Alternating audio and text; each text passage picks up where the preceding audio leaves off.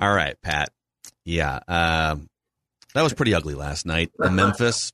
It's pretty ugly. Was that the Wolves peak in game one, or was it just, all right, well, they just got their asses kicked, and now it's time to go back home. What did you make of that last night? To quote my late great friend Jerry Fraley, what a beating that was! They used to, yeah, when it would be about 14-2 in the sixth inning. What a beating! That was brutal. I don't know, but if I were them, I would advise them to win all the three remaining home games, because I don't think they can win a game in Memphis after that show. I would say that all the praise we gave Chris Finch.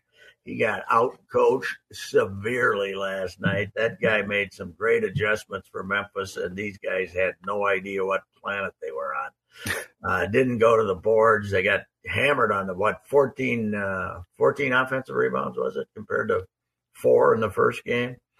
Had no way, any idea how to stay in front of Morant either. They could not prevent him from doing absolutely everything he wanted. We know one thing, Patrick Beverly cannot guard him and stay in front of him without getting a whole lot of fouls and doing some crazy stuff. But here's what I like most, Phil. Patrick Beverly on Wednesday. The story is he told his teammates, you got to stay level. I mean, on Monday, you got to stay level-headed in the playoffs. It only took him 30 seconds to be a complete jackass. Yeah. 30 seconds into the game, he's idiot number one. And that set the stage for the whole game, in my opinion.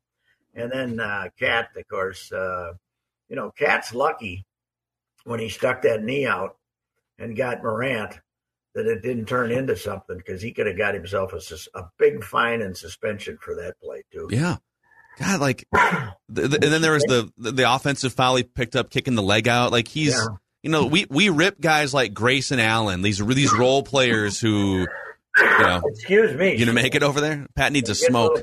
I'm getting a little cold here. But we rip guys around the league. Grayson Allen coming out of Duke, right? The guys who flail their leg out or throw a knee in someone as they're trying to fight through a screen. I mean, Cat does that stuff. You know what else they did wonderfully? They really... Anthony Edwards, no easy shots. They really that Brooks is a hell of a defender, and they figured out what they wanted to do. They took Stephen Adams out of the game, right? The foul trouble, two fouls, 3 minutes, and that was it. Yeah, he didn't play again.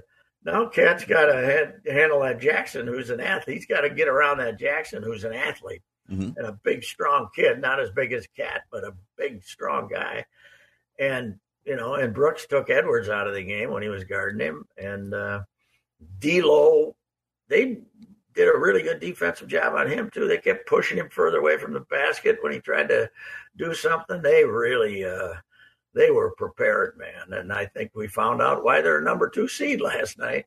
And the way they hammered the boards, they just went to the boards. And we saw them. We saw that team at its best, and the Wolves could not come close to handling it. Yeah. D'Lo, you got to have something there, man. Like, it's like there are times where we all say, you know what, he's pretty good. I mean, look at that. And then there are times he just absolutely disappears. And these first 2 games, he is, I think, like 5 for 22 from the field and done nothing. They gave him no room last night, though. As I said, every time he attempted to get that little step back and that little jumper that he makes, and sometimes or tries to drive in the lane there and make that little bunny 15-footer, they didn't let him do it. They just stayed in front of him and muscled him, and it was that was a pretty good team last night. And Ja. Now, somebody was comparing him to Russell Westbrook, because I said this morning or last night on Twitter, I guess, he might be the most unique player I've seen in 30 years because he's unstoppable and he can't shoot. He's got to get 8 feet away from the basket, but he does it at all times. It's incredible the way you think you're in front of him and he goes right and left, and then he falls down and gets a foul called, and I'm amazed that he hasn't broken every bone in his body as often as he hits the floor. and as much contact as he takes. But, you know, one thing I do when I'm kind of watching from across the room without a lot of volume on, I appreciate his hairdo because I know it's him. You know, when you're watching, when you see the thing sticking up, oh, that's Ja. Okay, you can see him. But, man, he was good last night, and great assist, man, and just an incredible player considering in the era of the three ball, he'd lose to Mark Madsen and horse. Yeah, well, there was one play. We talked about this on Wolves Vent Line last night, where is like first quarter, second quarter, pretty early in the game, and Ja Morant is lining up a wide open three from the top of the key, and Pat Bev sprints out to run him off the 3-point line, and so he then dribbles into the paint and gets that. I wouldn't do that. No, I want him to shoot the three. Yeah, I want him to shoot the three because he's. You know, if he gets in a lane, he's apt to get a three anyway because a basket and get fouled, you know. Yeah, or somebody else. Like, some, you know, the help defender comes over because no one can keep him in front, and then there's a wide-open layup or a dunk. It's, I don't know. Do you got to zone him? Do you got to play zone? The trouble is you can't have somebody stand in a lane for 8 seconds, and you know, otherwise you'd be called for the – technical foul for zone defense, but they were ready from the get-go, and our fellas weren't. I'll tell you, I don't know where. Did you watch? Obviously, out in Seattle, you watched the NBA broadcast. We had the NBA TV, NBA TV. We had Benzie at his greatest last night. Did you think, Jed? Jed was telling me it was fantastic. We're cutting into it. They've cut it to 20. Yep. They've cut it to 20. Right. It's a long road to come back, but I mean, you got to start chipping away, Jim. And Jim Pete's the greatest because he'll just stop talking because he's that was it. Idiot. Benzie drove him. Benzie's looking for support, and Pete lets him hang out there like a moron. It's like, no, dude, the game's over. He was trying to get all worked up, and I think he was too emotionally distraught when they were taking their ass kicking to have any reality whatsoever. But it was hysterical at the end of the third quarter because they went on a 10-0 run to cut it to 17. Yep. Boy, they had Memphis terrified. Chip it away, Pat. You just got to start somewhere. Well, you didn't miss much on the NBA TV broadcast. So Spiro Dedus did the game, and he only has like 2 gears, so he's got the I'm talking normally gear and commentating a game, and then anytime anything remotely exciting happens, even if it's like 30 seconds of the game, he dials it up like Gus Johnson, you know. Wow. And there's a 3-pointer from the corner. It's like 5-2. Like, dude, let's pump the brakes. Yeah, it was a real look at reality last night of how they got to. I'm trying to figure out how they kept them off the boards. In the first game? In game one. Was it just... They had a couple decent guard performances, rebounding. Yeah. You know, the problem is when you're going to shoot 38% and then only grab 4 offensive rebounds, you can't win. No, that's true. And in game one, I don't know, Memphis just didn't crash like they did last night. Right. Did you think? I mean, they did not. I think they were just a little flat, but... Ja, you know, we think we got all the trash talkers here, but Ja went on Instagram or some damn thing and basically showed Michael Jordan how relaxed he was after his team lost the first game. And they don't seem to, I don't know, they don't seem to fear us, and they certainly don't fear the Wolves after last night, that's for sure. Yeah. What is Cat's deal, though? Like his post-game thing, where he was asked like 3 times about the kickout. Yes. And he, for a guy who will say, you know, we are not playing Timberwolves, and he'll give you what he thinks you want to hear, his sense of reality is almost zero. He, to me, this year has tried to take a little more responsibility and not shrunk quite as much at the idea that he did something wrong, but... if it's really something stupid, he's not going to just say, yeah, that was really stupid on my part. He's, I think his natural instinct is to make an excuse for everything. Yeah. And not, you know, I think he believes in his infallibility quite a bit. And he's tried to get a little better at that this year and actually, as I say, take some responsibility. But last night it was back to, well, I do that because I shoot with my legs spread out a little bit. No, instead of just saying, yeah, that was stupid, wasn't it? You know, it would be a lot better. You know, but even like, you know, yes, own up to it, take responsibility. Yeah. But why are you doing it in the first place? Yeah, and somebody, I had a Twitter follower went and found the 3-point contest video. He's not doing that. He's just shooting. Yes. Yeah. You know, so like, why are you doing it? Then why are you lying about it and gaslighting people? Like it's a weird person, and it's not just last night. He does this with things. He gaslights people, and it's frustrating. Yeah. I really feel, as I said, that his quotes have not been as defensive for most of this year, but he's still not going to fall on the sword. You know, he's not going to, you know, even after the play-in game when he was terrible, he, you know, I guess he was smart then to give his teammates credit and blah, blah, blah, and not. But last night he was, he looked stupid instead of just saying, I don't know why I did that. That was when I already had 3 fouls. That wasn't too smart, was it? Was that his third foul or fourth? That was his third. So he picked up 2 in the first. He had another one that they did. He committed another one there when they blew the whistle, and then they gave it to somebody else. Right early on, he would have had 3 just like that. Beverly, yep. Yeah, Beverly. Those, I don't know. I know we love him and he fires him up, but God, he's an idiot. He's just an idiot. I mean, he's a clown, I think, and he's a very good defensive player, and he's brought a lot to him, but. I can see why, I've said this before, I can see why you can't stand to have him around for more than 2 years. The Clippers kept him 4 somehow, but he was a complete non-factor last night. I still love him. I wouldn't go as far as calling him an idiot. I think sometimes he portrays this like, listen, I'm playing high-level chess and everyone else is beneath me. Like, that's not true. But I think he has elevated this team more than he has brought it down. But to repeat, the first minute of the game, if Memphis isn't awake tonight, I'm going to wake him up, right? That's his strategy. I'm going to slap the ball into Morant's face and really get him fired up for this game so they can go out and kick us down and stomp on our heads because I want to wake them up. You're not waking your team up. You're waking the other team up, and that's an idiot in my opinion. Hey, can I give you guys, I don't know how late you stayed up last. So Devin Booker pulled a hamstring and the Pelicans evened up that Sun series.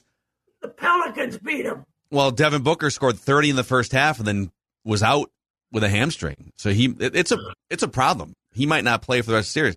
But did you guys know going into that game, in games reffed by Scott Foster, Chris Paul in the playoffs, 0-12 going in.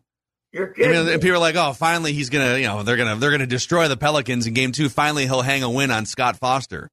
Nope. 0-13 in the playoffs in games reffed by Scott Foster. Chris Paul. Unbelievable. That is. It is how everybody's coming up with these stats. The Clippers, you know, after they lost here with Scott Foster. There were 8-17, and with Scott Foster in the last 2 years, they tried to blame the officials for getting beat by the Timberwolves, who played terrible. But it was congratulations to Scott Foster, by the way. What a performance! I didn't watch that game. I just looked at the score. But actually, the Pelicans gave a pretty good game in the first one too, right? Yeah, they were 10. They lost by 10, but they were 5 or 6 down in the fourth quarter. Yeah, I think the Suns got bored, but C.J. McCollum, they got some play. I mean, if Zion, this is the funny thing. Like Zion hasn't played in 10 years. He's out doing 360 dunks on social media. It's like you can't play 15, 20 minutes. Yeah. Help them beat the Suns. Reminds me of somebody who doesn't play for the Minnesota Twins. He's always ready to. He's close. He's close. He's close. He'll be Zion. He'll be playing. Oh, maybe next year. What a load. What a load and waste, a typical Duke flop, you know. Speaking of the Twins, we got third base coaching controversy Tommy Watkins did it again last night. Sent a guy with Sanchez with no outs and got him tossed at the plate. Yeah, I can see what's Steve Little doing these days? That's what I want to know. We might have to bring Steve. No, Steve was, bring back Steve. He only sent him on home runs. You know, if a guy was on second and they hit one off the left field wall, he stopped him. But we might have to go back to that. Yeah, Tommy is. Wave him home, Watkins, baby. Wave him home. I didn't see that play, but he's not long for that world if he's going to get guys thrown out like that. I mean, the snow thing was absolutely idiotic. Stupid. I saw the photo of Sanchez out at the plate. That was no outs when he sent him? Yeah, I guess no outs. Wow.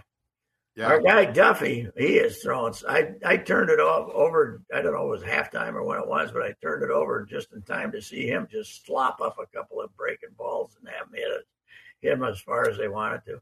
These guys can't hit. They can't hit. They're no good. But Buxton's almost back. Buxton's close, Pat. Yeah, we're going to have him do a couple of things on field today, and why can't he just do those things in the lineup on the field? Yes, I don't know. Like if he, if there's, let's say there's a 15% chance he tweaks something. Yeah. Well, it might as well happen in the third inning of a game. What's the difference? It is super weird the way that they treat him. You know, it is. You got to. I mean, Rocco, good guy, goofy. You know, look at your lineup. Look what you got out there. They sat Sano last night because apparently a hard-throwing right-hander, they didn't think he had a chance or something. But that lineup last night, Ryan Jeffers is the best you got for DH. You know, you only catch him because you need two catchers. You technically Sanchez DH'd and Jeffers caught last night, but they're both in the lineup, yeah. See, excuse me, I saw Jeffers was in there. I looked at him the other day. He had Jeffers DH, and I thought that was idiotic. I don't know. If they don't hit, they got no chance. So, and Chris Archer was, from what I saw, he ran out of gas a little bit. Ran out of pizzazz, but I don't know. They're hard to like. They're hard to love. That's a good point. Sure.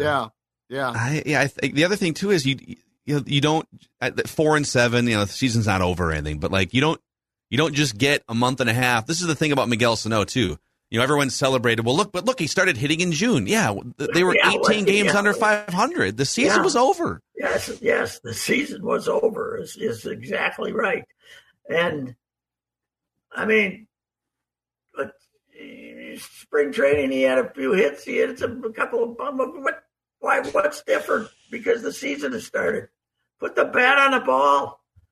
You know, it's I don't know. They're just, you watch them right now and it just looks the same, doesn't it? Looks the same as last year. You got deadass playing shortstop, but it looks the same. Yeah, they're deadass. Looks like they're not good enough. It looks like. Do you think? Okay, is there any chance, Rocco? You got Jace Tingler, Judd's favorite assistant coach. He's sitting right there. Is there any chance Rocco takes a fall in the season at some point? I don't think it's impossible, but he's just kind of unlikely. Oh man, he's kind unlikely. Of a deadass. But Jace Tingler got run out of San Diego, right? I don't know if that makes I don't know. I want the new hitting coach to walk the plank, though. I want somebody who once hit a baseball in the major leagues, at least took batting practice or something. I don't want some guy who came out of high A because he's an analytical genius and going to, teach all these guys how to hit. Where is it? Let's go. Come on. Show us what you got.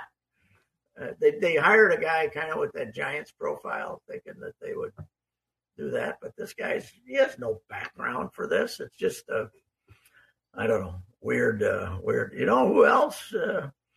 I got to think all the money they're spending with Gray and guys like that. The upper management can't be too happy with the Falvey operation right now when they're looking at this.